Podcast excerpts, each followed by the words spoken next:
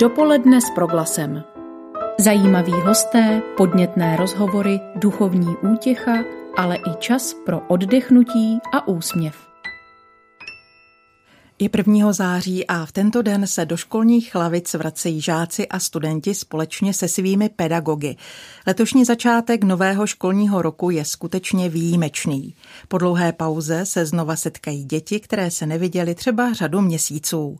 Přihodila se v dějinách českého vzdělávání někdy podobná událost? Na to se zeptáme hned v úvodu našeho dnešního hosta. Z Národního pedagogického muzea a knihovny Jana Amose Komenského přijal naše pozvání doktor Jan Šimek, se kterým bych v následující půlhodině ráda prošla zajímavými historickými etapami našeho školství. Ptát se bude Marcela Kopecká. Vítejte u nás, pane doktore. Dobrý den. Dobrý den, děkuji za pozvání.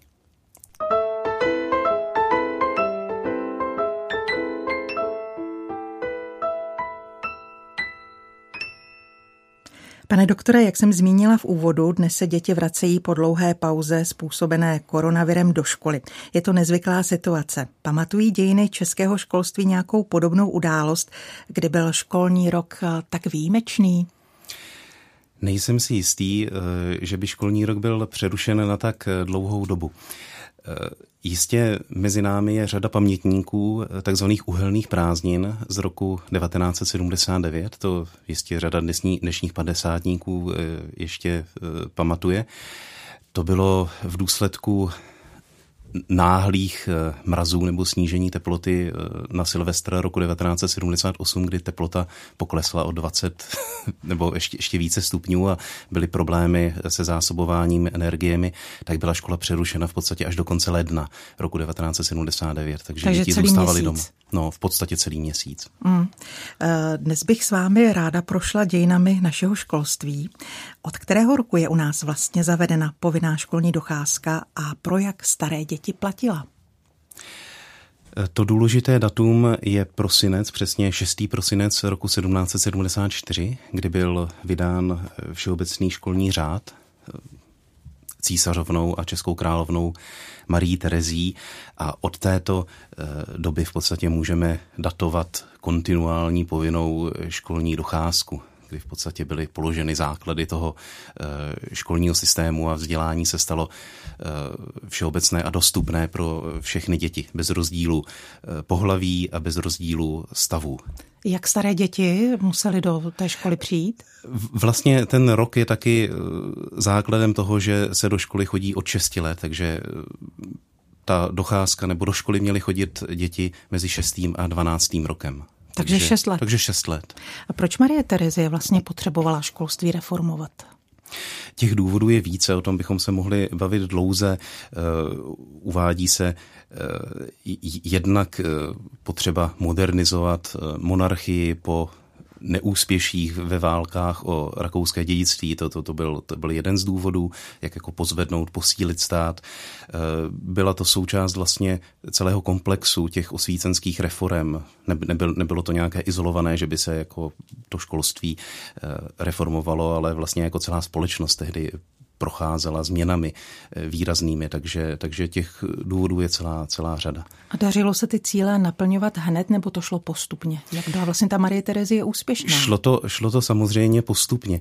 Můžeme na to nahlížet z různých úhlů pohledu, když se zaměříme nebo podíváme se potom do nějakého mikroměřítka, jak vypadala škola. Můžeme si uvést konkrétní případ třeba Rožmitálu pod Třimšínem, kde působil Jakub Jan Ryba, což všichni posluchači jistě znají Rybu, co by hudebního skladatele a autora České mše vánoční. Asi posluchači si uvědomují, že byl učitelem, ale málo kdo si uvědomuje, že byl jako na svoji dobu velmi významným učitelem nebo významným takovým učitelem, který splňoval všechny ty požadavky, které byly tehdy na učitele kladeny. A právě díky Rybovi můžeme nahlédnout do školní každodennosti na konci 18. století, protože on velmi důsledně a Vedl si deník, ale to byl úřední deník, takže on to vedl jako z úřední povinnosti. Ano. Bylo to vedeno nebo zapisováno německy a ten jeho deník byl dokonce odeslán potom na Pražský hrad na České gubernium, kde byl opsán jako vzorový, aby sloužil jako vzor ostatním učitelům, jak mají ty deníky vést. A Ryba se neomezovala jenom na prosté zápisy toho, co se tam jako mělo zaznamenávat během co se vyučovalo a tak dále, ale zaznamenal tam i řadu takových případů z té školní každodennosti, jakým způsobem nakládal, nebo jak se chovali žáci, jak on je vyučoval, jakými metodami. Takže tím to bylo zajímavé, nebo tím je významný ten deník, který vyšel v 60. letech coby edice, výběrová edice, ale je to dostupné. A právě, když se podíváme na stránky toho školního deníku, tak vidíme, že ta každodenní realita byla leckdy problematická. Takže to, abych uzavřel tu myšlenku, že takhle v těch jednotlivých lokalitách se učitelé nebo školství muselo vypořádávat s řadou každodenních problémů. Ale na druhou stranu v podstatě ten všeobecný školní řád a ty tereziánské reformy položily základ tomu školství, které se vyvíjelo v horizontu mnoha desetiletí, potom v průběhu celého 19. století zkvalitňovalo se, zahušťovala se školní síť a opravdu, což byl ten prvořadý úkol, do škol chodilo čím dál tím více dětí a šířila se ta všeobecná gramotnost. Takže v podstatě jako byl to dlouhodobý projekt. Nebylo to tak, že by se vydal všeobecný školní řád a najednou by se všude objevily nové školy, všechny děti by začaly chodit do školy, ale byl to poněkud dlouhodobější proces. A co bylo vlastně základním kamenem školního vzdělání po tereziánské reformě? Naučit se číst, psát a počítat? To úplně stačilo? V podstatě ano. Číst, psát, počítat, takzvané trivium, proto se ty školy nazývaly triviální. Těch triviálních škol, které z větší části, nebo z největší části byly na venkově, protože tehdy ještě většina obyvatelstva vůbec v našich zemích žila na venkově, tak jejich poslání bylo poskytnout tyto základní dovednosti. Zkrátka odstranit analfabetismus, aby lidé uměli číst, psát a nějaké základní počty, to úplně stačilo. Já bych možná ještě pro posluchače, možná ne každý zná vůbec jako organizační strukturu toho školství, jakou založil ten všeobecný školní řád, tak jenom pro pořádek těch základem byly ty triviální školy, vyšším stupněm byly školy hlavní, ty byly zřizovány ve větších městech, měly více tříd, více učitelů a kromě tohoto základu se tam učili ještě základy takzvaných reálí, to znamená dějepis, zeměpis a další předměty. A potom v každé zemi, to znamená pro Čechy v Praze, na Moravě v Brně, potom v Opavě ještě byla jedna normální škola, vždycky v tom hlavním městě. A to byla taková jako vzorová škola, kde už bylo jako více učitelů, více předmětů a měla sloužit jako takový vzor pro každou z těch zemí. Takže toto byla základní struktura školství, které v podstatě v této podobě fungovalo až do roku 1869, kdy byl vydán další významný školský zákon, ale o tom asi bude řeč ještě později. Pane doktore, určitě ano. Já bych využila příležitosti. Vy jste mi sem do studia přinesl onen zmiňovaný Rybův deník. Já jsem se do něj na chvíli začetla a možná bychom se mohli podívat na třídy. Kantor Jakub Jan Ryba píše: třídy jsou pro 200 až 273 dětí příliš malé, dolní je vlhká a tmavá. Obytné světnice učitelovi jsou dlouhé sotva 15 a široké sotva 5 mužských kroků a jsou tak tmavé, že v nich nemůže učitel zvláště v zimě vykonávat manipulační práce pro školu. Místo řádného sklepa je pod nimi temná díra a na ní jsou položená prkna podlahy, čím se chlad těchto světnic zvyšuje. Tolik tedy citace z deníku kantora Jakuba Jana Ryby. Navštivme teď pomyslně tehdejší třídu. Jak vypadala? Bylo to opravdu tak tristní, jak jsme se teď dočetli? 200 až 273 dětí? V řadě případů tomu tak skutečně bylo. Toto je pouze jeden z příkladů. Máme i další deníkové záznamy, třeba František Vénik, Ryba, to je ročník 1765 a ta citace, kterou jste uváděla, pochází někdy z počátku 90. let 18. století. František Vénik pocházel z té známé rodiny výtvarníků Adolf Vénik a další, tak ten se narodil v roce 1849 a popisuje v podstatě, a pocházel tedy z učitelské rodiny, jeho tatínek, dědeček i pradědeček byli učitelé v západočeském městě Stankově. A ten popisuje v podstatě to samé, co Ryba koncem 18. století, tak on popisuje pro 60. léta století 19. On tam dokonce uvádí výměru těch školních světnic tehdejších. Ve dvou třídách byla ta plocha učeben přibližně 75 metrů čtverečních. To musela být hlava na hlavě. Až školní obvod čítal 500 dětí.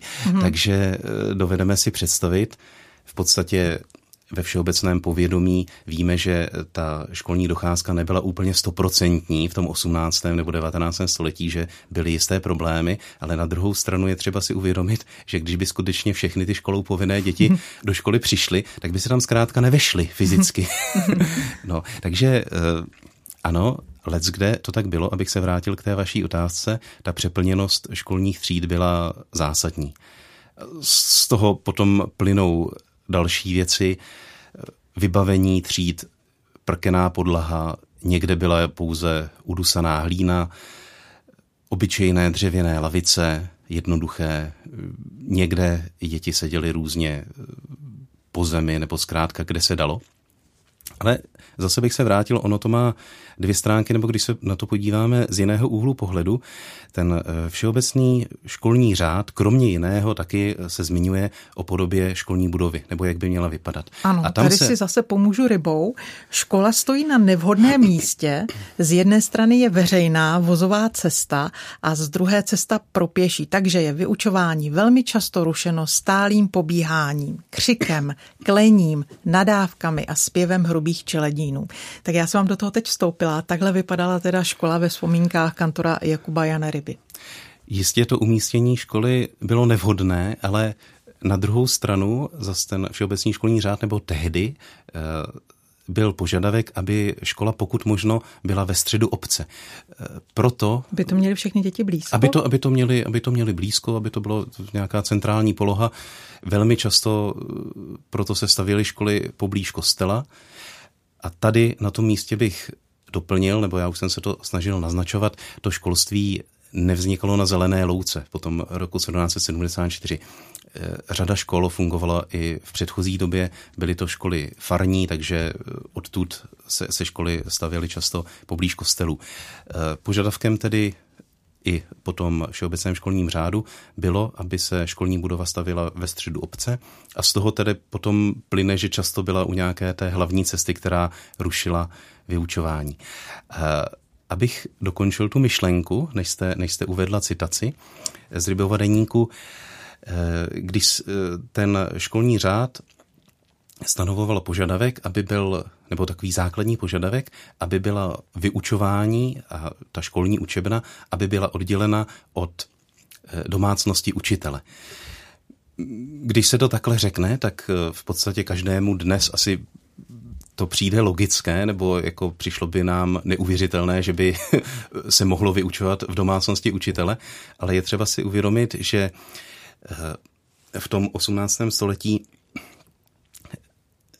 byl nedostatek těch školních budov, školních prostor a začasté to bylo tak, že třeba nebyla postavena ani samostatná speciální školní budova, ale byla chalupa, kde bydlel ten učitel, měl svoji chalupu a v jedné místnosti vyučoval. Protože tehdy domy obvykle měly světnici a nějakou komoru, tak to bylo, neměli víc místností, tak to bylo právě, to vyučování se často odehrávalo přímo v domácnosti. Tam, kde hospodařila učitelová žena, běhali tam děti. Takže ta vařila oběd, starala se o děti.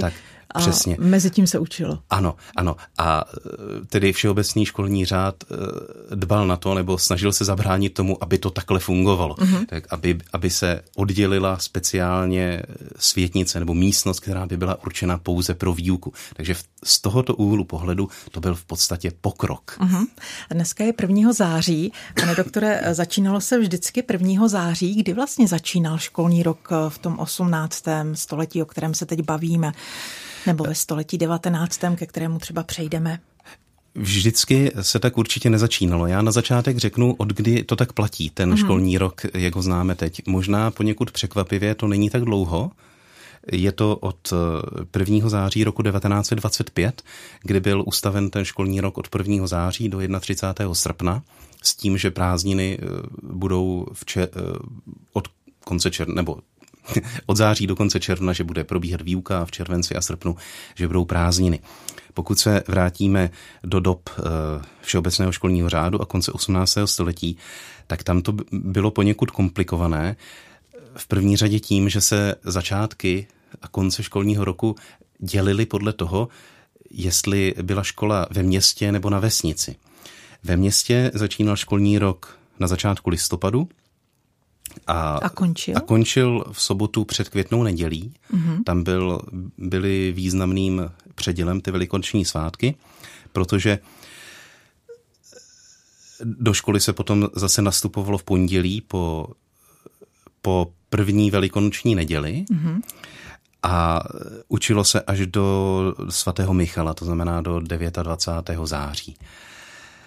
Na vesnici to bylo trošku jinak, tam začínala výuka 1. prosince, trvala do konce března, potom zase po Velikonocích se nastupovalo a chodili děti do toho svatého Michala, ale byla přestávka pro polní práce. Neříkám prázdniny, protože to nebyly prázdniny v dnešním slova smyslu, kdyby děti jeli k babičce nebo k moři nebo někam se zkrátka zrekreovat, ale zkrátka to volno od školy bylo kvůli tomu, aby mohli pomáhat rodičům v hospodářství. A možná ještě pro zajímavost, to byly začátky konce školního roku. Učilo se v této době od pondělí do soboty, volné byly středy a neděle, mm-hmm. a učilo se každý den dopoledne i odpoledne, 3 hodiny dopoledne, 2 hodiny odpoledne. Takže ta výuka byla takto. A možná bych ještě doplnil, řekli jsme si, ta školní povinnost trvala od 6 do 12 let. Až do 20 let, nebo mezi 12. a 20. rokem měli děti navštěvovat takzvanou nedělní opakovací školu, kdy vždycky po mši nebo před mší bylo několik hodin, kdy si opakovali to učivo, ale už to bylo jenom jednou týdně. Já vám pro tuto chvíli poděkuji za odpovědi a my budeme pokračovat za malou chvíli. Pořad Dopoledne s proglasem dnes přináší rozhovor s doktorem Janem Šimkem z Národního pedagogického muzea a knihovny Jana Amose Komenského v Praze. Společně s ním procházíme dějinami českého školského systému. Pane doktore, bylo dohlíženo i na to, aby děti poctivě školu navštěvovaly, a jak byli vlastně postihováni rodiče, když jejich potomci tak nečinili nebo když je do školy nepouštěli? Určitě stát, který zavedl tu povinnou školní docházku nebo snažil se o to, aby děti do školy chodili, tak musel mít i nějaké donucovací prostředky. Takže ty systémy se různě měnily v čase, ale v podstatě dbalo se, nebo mělo se dbát na to, aby všichni rodiče děti do školy posílali. Pokud tak nečinili, tak jim hrozila pokuta, případně několikadenní vězení. To platilo i v meziválečném Československu, že když rodiče neposílali děti do školy, tak mohli být zadrženi až na několik dní, takže jako to už dneska takhle nefunguje. Ale ty donucovací prostředky tam určitě byly. A dodržovalo se to? Byli rodiče To je zajímavá otázka. Samozřejmě v předchozí části jsme hovořili o tom, že leckdy bylo problematické, aby vůbec ty děti se do školy vešly fyzicky, takže v těch prvních, řekněme v té první polovině 19. století se na to sice dbalo, ale bylo to ještě ne tak důsledné. Postupem času se to pořád zpřísňovalo, až potom skutečně chodila dětí do školy většina. Nicméně, co chci říct, potom ve druhé polovině 19. století se ustavil takový třístupňový systém, že byla místní školní rada, okresní školní rada a zemská školní rada a mezi jinými úkoly těch školních rad bylo i dohlížení jednak na kvalitu výuky a jednak na to, aby děti chodily řádně do školy. A potom z těch výzkumů, nebo když se podíváme do pramenů, tak se ukazuje, že na úrovni těch místních školních rad, kde zasedal většinou nějaký pan starosta nebo místní představitel té obce a vážení měšťané nebo ti vesničtí sedláci, zastupitelé, tak často docházelo k tomu, že oni kryli ty svoje sousedy, kteří třeba nedbali na školní docházku svých dětí jako úplně důsledně, ale ze strany té místní školní rady často místo, aby je pokárali, tak to nechávali být. Takže až ten vyšší článek, který byl trošku odstřižen od těch místních vazeb, ty okresní školní rady potom jako důsledněji tlačily na tu školní docházku. Pane doktore, máme i nějaké zprávy o tom, jak se dětem ve škole líbilo? Možná třeba když dospěli a vzpomínali na své dětství. Tak vycházíme z toho, že do školy chodili úplně všichni v tom 19. století plus mínus, takže i řada potom literárně činných osobností, takže máme ve vzpomínkách různých literátů nebo pozdějších vědců, nebo tak jako se vždycky myhne i nějaká vzpomínka na tu školu. Ono je to problém je, že to je tedy psáno s velkým odstupem a není to zaměřeno vyloženě na to, aby se popisovala ta škola jako taková. Je to jenom jako součást toho dětského světa významná. Takže vzpomínky samozřejmě máme. A jakého statusu vlastně učitelé požívali v té době? My jsme ještě osobnost učitele moc nepředstavili. Jakého statusu společenského požívali a co vlastně musel tehdejší učitel splňovat, aby mohl profesi pedagoga vykonávat? To je zajímavá otázka a na začátek bych asi uvedl, to si málo kdo dnes uvědomuje, že byla poměrně ostrá hranice mezi učitelstvem národních škol, a když říkám národní, tak to myslím těch nižších stupňů škol, řekněme dnešních základních, aby si to posluchači dokázali představit, a učiteli nebo středoškolskými profesory. To byly v podstatě dvě úplně jiné profesní kategorie.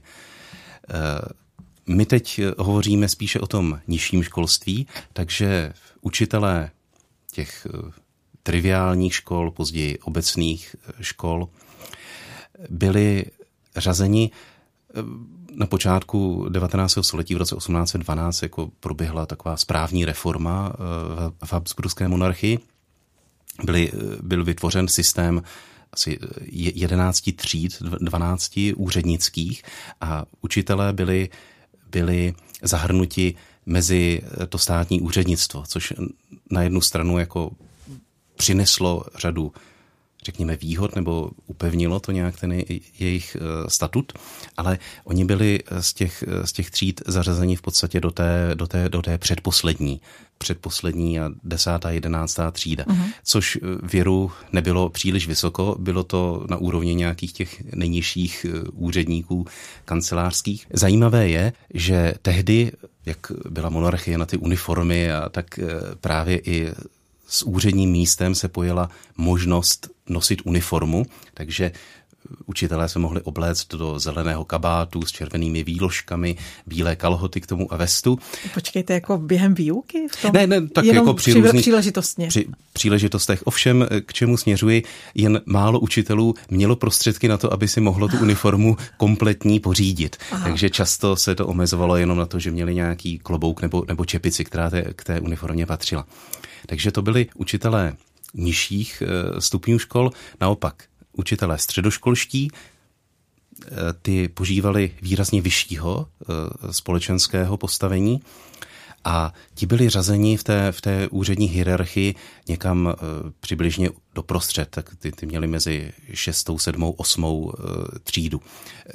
Čím nižší ta třída, tak ty první 4 to bylo pro ty vysoké úředníky, pro tu úřednickou elitu, takže když potom nějaký ředitel gymnázia nebo střední školy byl v té 6. třídě, tak skutečně už to něco znamenalo. Samozřejmě i platově.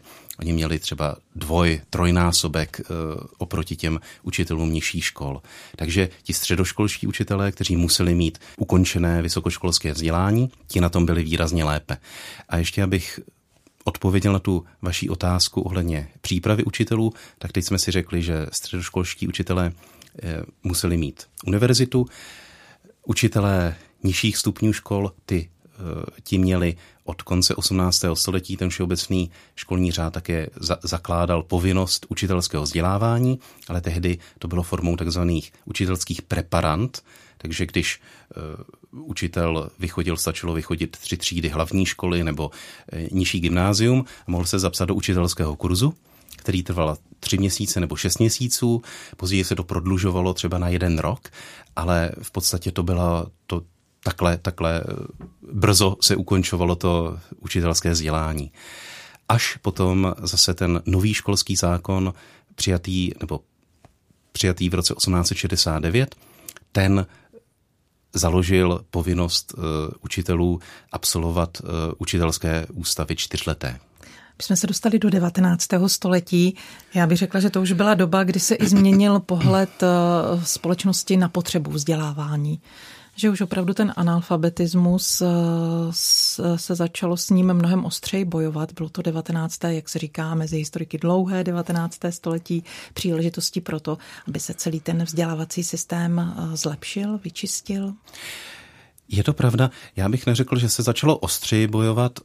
Na začátku jsme si říkali, že ten vůbec zakládání toho školství byl pozvolný proces, takže ono tak postupně se zahušťovala ta síť škol, přibývalo učitelů, takže ten analfabetismus mizel tak nějak postupně. Nebyla to nějaká kampaň, že by se řeklo, že teď budeme bojovat s negramotností.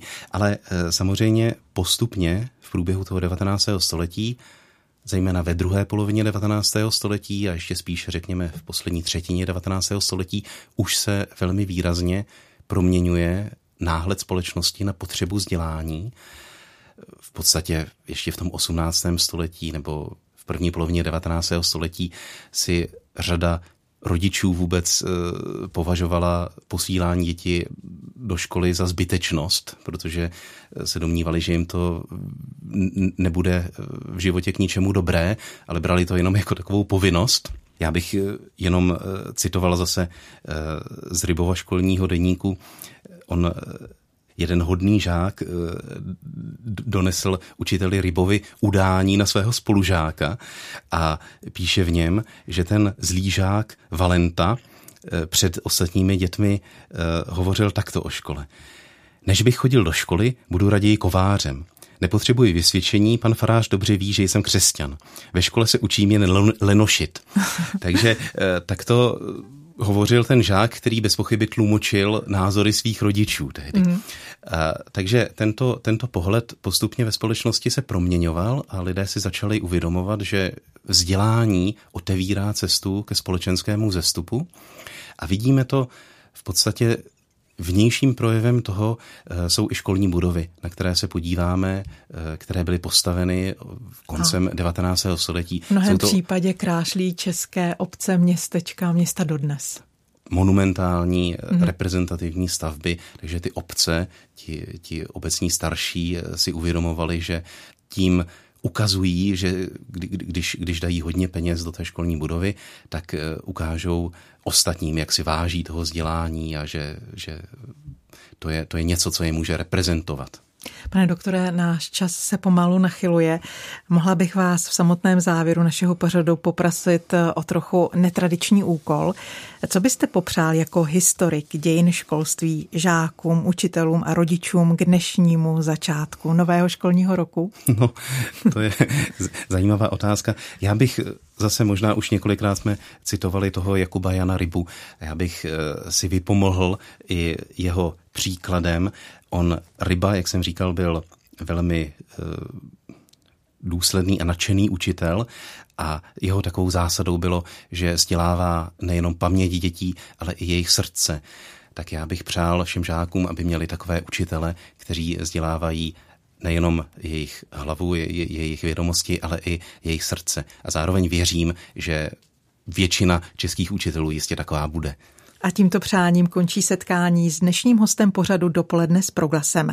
1. září na naše otázky odpovídal doktor Jan Šimek z Národního pedagogického muzea a knihovny Jana Amose Komenského v Praze.